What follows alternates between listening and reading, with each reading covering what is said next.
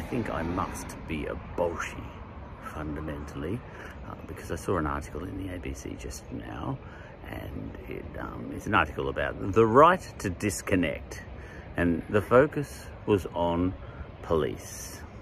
Um, many years ago when a policeman or policewoman uh, went off duty, uh, it was much more unlikely that that person would be contacted later because how would you reach the person? If the person went to the pub, how would you, how would you even contact that person?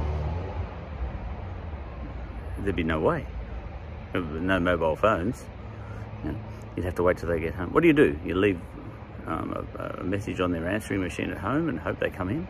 Okay, and yet the police force survived.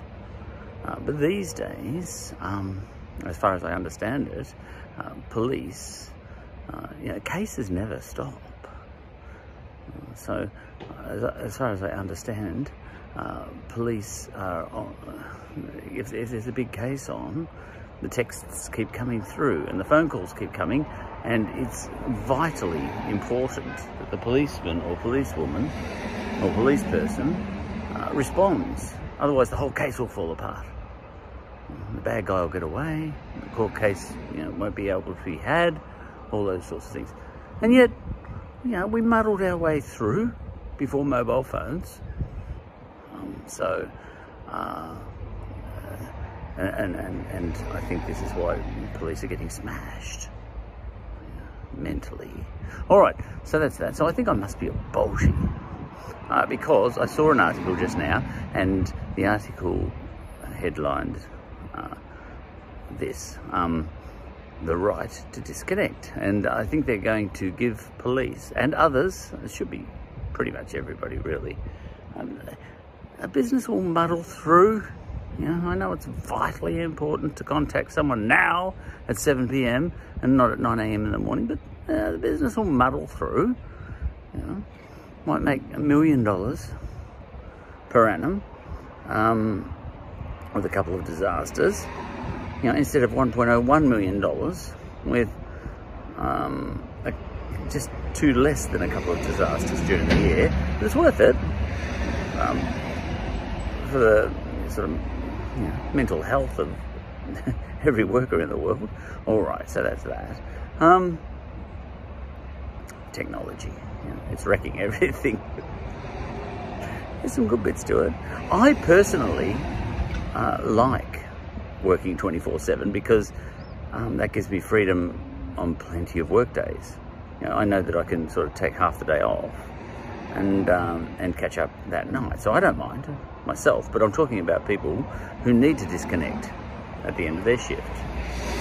All right, um, so uh, I'm getting texts through uh, because um, it's my birthday. Fat 58, no, yeah, that's how old I am. You, you, fat 58 and finished.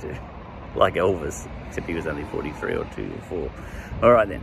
Um, I think I'm finished this episode. I think, yeah. I think it should be more than the right to disconnect, actually, when, especially when it comes to police and so on.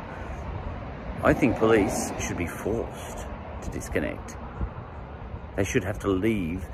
Now, the, the um, you know, the sergeant should only have the work phone number of all the constables and senior constables and so on.